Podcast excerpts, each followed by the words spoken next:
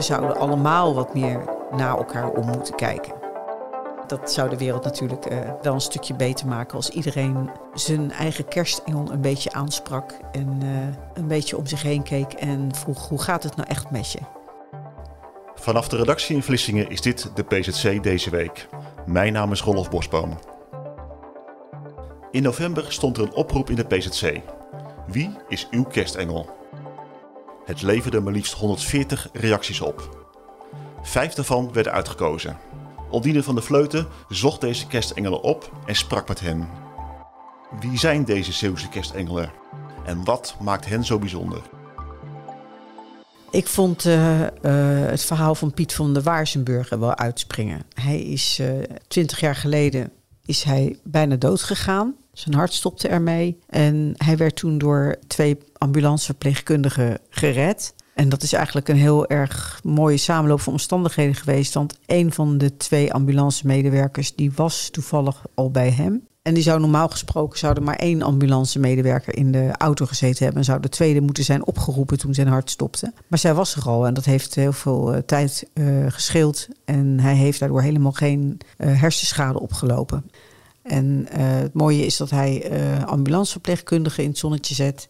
Want dat zijn mensen die eigenlijk uh, altijd al engelen zijn en elke dag weer levens redden. En uh, in dat verhaal vertelt een van die ambulanceverpleegkundigen ook dat hij steeds vaker agressief bejegend wordt. En dat dat heel zwaar is voor hem.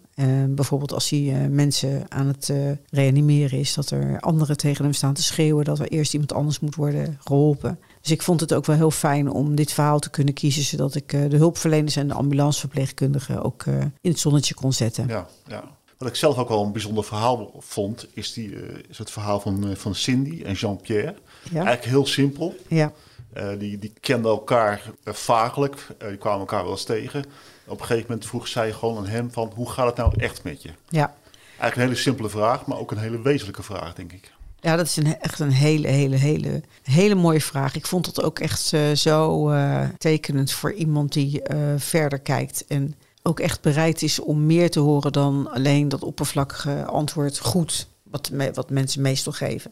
mensen die weten ook wel dat, ze, dat, dat, de anderen niet allemaal tijd hebben om te luisteren naar hun sores en daar ook niet in geïnteresseerd zijn. En ja, dus als mensen dan vragen hoe gaat het met je, dan geven ze eigenlijk een soort sociaal gewenst antwoord. En zij uh, zag gewoon dat hij verdriet had. Ze zag het in zijn ogen. En ze zei: Hoe gaat het nou eigenlijk echt met je? En daaruit is een hele mooie, diepe vriendschap ontstaan. Ze schelen, heel veel, ze schelen ten eerste veel jaar. Maar ze hebben ook allebei geen behoefte om uh, er een, iets anders van te maken. Heel veel mensen denken dan van, oh, dat die zullen wel een stel zijn. Of er zal meer spelen, maar het is gewoon elkaar steunen. Want intussen krijgt zij ook van hem heel veel vriendschap en steun terug. Dus ja, dat is uh, eigenlijk een hele mooie ontwikkeling van uh, er voor een ander willen zijn en zeggen kom eens koffie drinken. En vervolgens uh, ontdekken dat je veel met elkaar gemeen hebt en um, dat je, er, dat je voor elkaar wat kunt betekenen. Dus dat zijn, dus ze zeggen, en dat zeggen ook meer mensen eigenlijk wel die ik gesproken heb, van ja, we zijn eigenlijk elkaars kerstengelen. Dat vond ik ook wel heel mooi, dat, dat, het zich daar, dat zich dat zo kan ontwikkelen. Als je voor een ander mens er bent, dat je dan eigenlijk ook zoveel terug kan krijgen. Dat, ja, het is niet uh, zo begonnen. Je doet het niet om iets terug te krijgen, maar dat, uh, dat geven ook kan leiden tot uh, een verrijking van je eigen leven. Ja. In totaal had je 140 inzendingen gekregen. Dat, dat zijn er nogal wat. Ja. Had je er zoveel verwacht? Nou, je weet nooit uh, hoe mensen aanslaan op zo'n actie, maar er waren er wel heel veel. Een groot deel daarvan was uh, van mensen die hun partner uh, in het zonnetje wilden, wilden zetten. Er waren vaak mensen die heel ziek waren en waarvan de partner mantelzorger was en onvermoeibaar uh, voor die persoon echt liefhebbend bleven zorgen.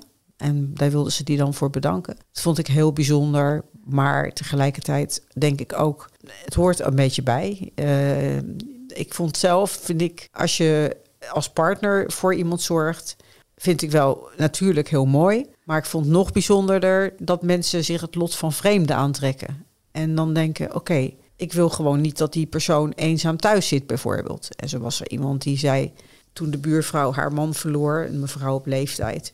Nou, dan kom je toch gewoon gezellig bij ons. Uh, ga je gewoon met ons mee op vakantie. Die begon met ze nu en dan eens wat te koken voor haar. Op een gegeven moment is ze gewoon mee op vakantie gegaan. En haar man die eh, moest dat maar accepteren. Die had geen enkele inspraak erin.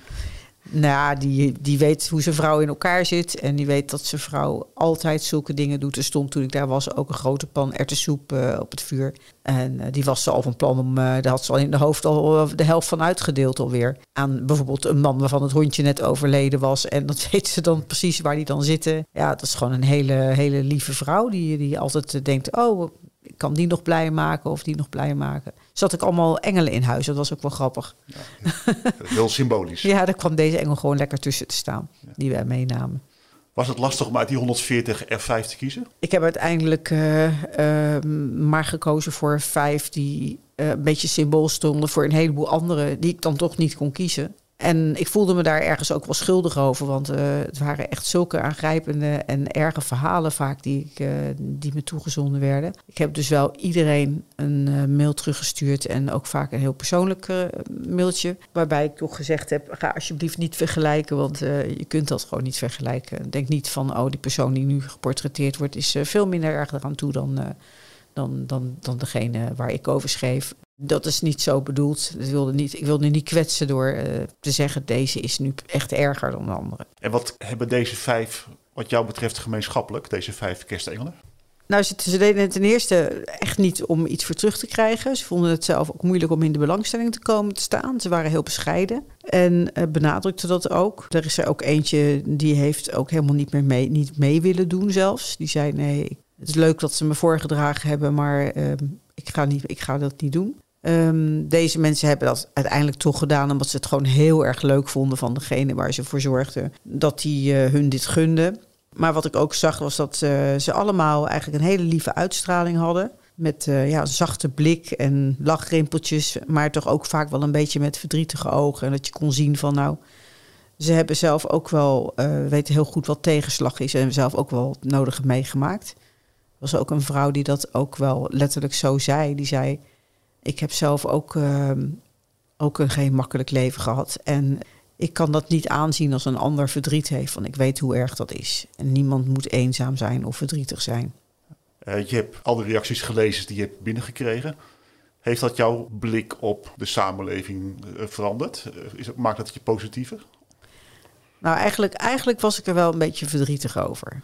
Want eh, zoals ik al zei, heel erg veel reacties die waren vooral van mensen die hun partner voordroegen. Ik denk dat dat toch, ja, dat was echt een heel belangrijk, groot, een groot aandeel in wat er opgestuurd werd. En er waren eigenlijk niet zo heel veel, ja, dat waren veel minder waarbij het echt ging om mensen die genomineerd werden, die naar om het even wie omkeken. Die ze niet per se zelf kenden en die niet tot de intieme kring of de familie behoorden dan zie je gelijk dat de behoefte, dat de, de bereidwilligheid om daar wat voor te doen, dat dat uh, stuk, uh, ja, dat is blijkbaar minder aanwezig. -hmm.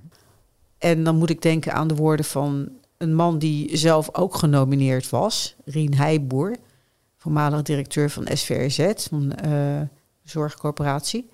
Tevens heilsoldaat, zit bij het leger de. Sinds hij is nu gepensioneerd. Hij doet nog steeds allemaal goede werken. Hij is ook geridderd voor zijn werk. Dat is de reden waarom wij hem niet hebben, bijvoorbeeld hem, maar ook anderen die ook al heel veel in de publiciteit kwamen, niet hebben gekozen.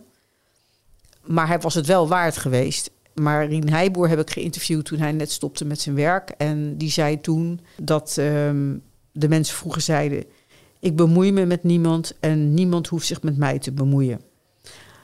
Ja, en hij zei eigenlijk dat dat een soort van um, als je nou, uh, het is een soort recept voor een eenzame oude dag. Want als je in de jaren dat je jong en sterk en knap en mooi en alles bent, um, altijd eigenlijk alleen maar bezig bent met jezelf te ontplooien en niet stilstaat bij wat een ander misschien uh, nodig heeft, maar vooral met je, op jezelf gericht bent, dan uh, ben je op je oude dag, als je niet meer zo mooi bent en wel zwak en afhankelijk van anderen, ben je, ja, dan, dan je, sta je niet in contact met mensen die jou weer bereid zijn om jou te, te steunen en uh, op te vangen. Dus hij pleitte ervoor dat mensen leven in verbinding met hun omgeving. En ja, gewoon altijd ook uh, dan al contact met de buitenwereld leggen door er te zijn voor anderen. En dat mag je, dan mag je hopen dat als je zelf oud bent, dat er dan ook mensen zijn die zich weer om jou bekommeren. Maar dat is natuurlijk nooit het doel. In principe ja, ik denk ook niet dat dat gebeurt. Want uh, als je het daarom zou gaan doen, dan denk ik dat je het niet volhoudt. Als het niet in je zit, als je niet zo'n karakter hebt, dan ga je echt niet met het idee van, nou, uh, als ik straks oud ben, dan krijg ik ook weer wel terug.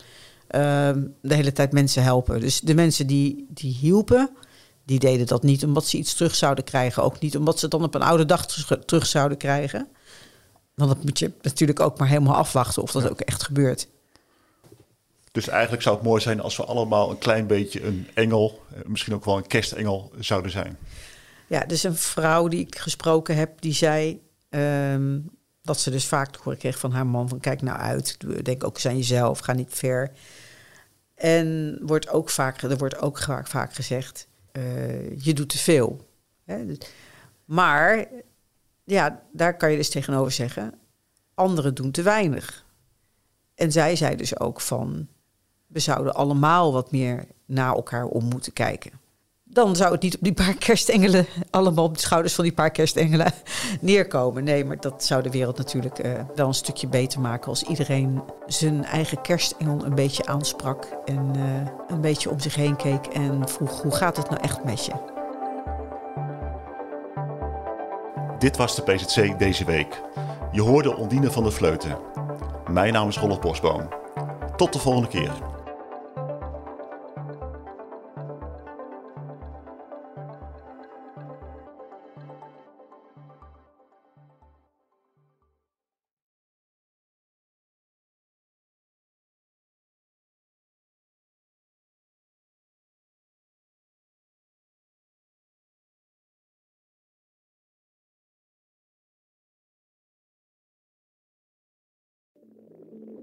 Ik denk dat je een soort van tweespalt had tussen de mensen die ons cool vonden en de mensen die het cool vonden om ons te haten. Maar ik kan me nog levendig de eerste vier tellen herinneren. Dat ik heel goed besefte zo van met deze tikken bepaal ik volgens mij wel een toekomst. Kijk, als we dingen heel anders hadden gedaan, dan was dit niet gebeurd. Als we ooit klaar zijn en ik moet uh, de, de, de vijf hoogtepunten van onze carrière noemen, is dit er één van.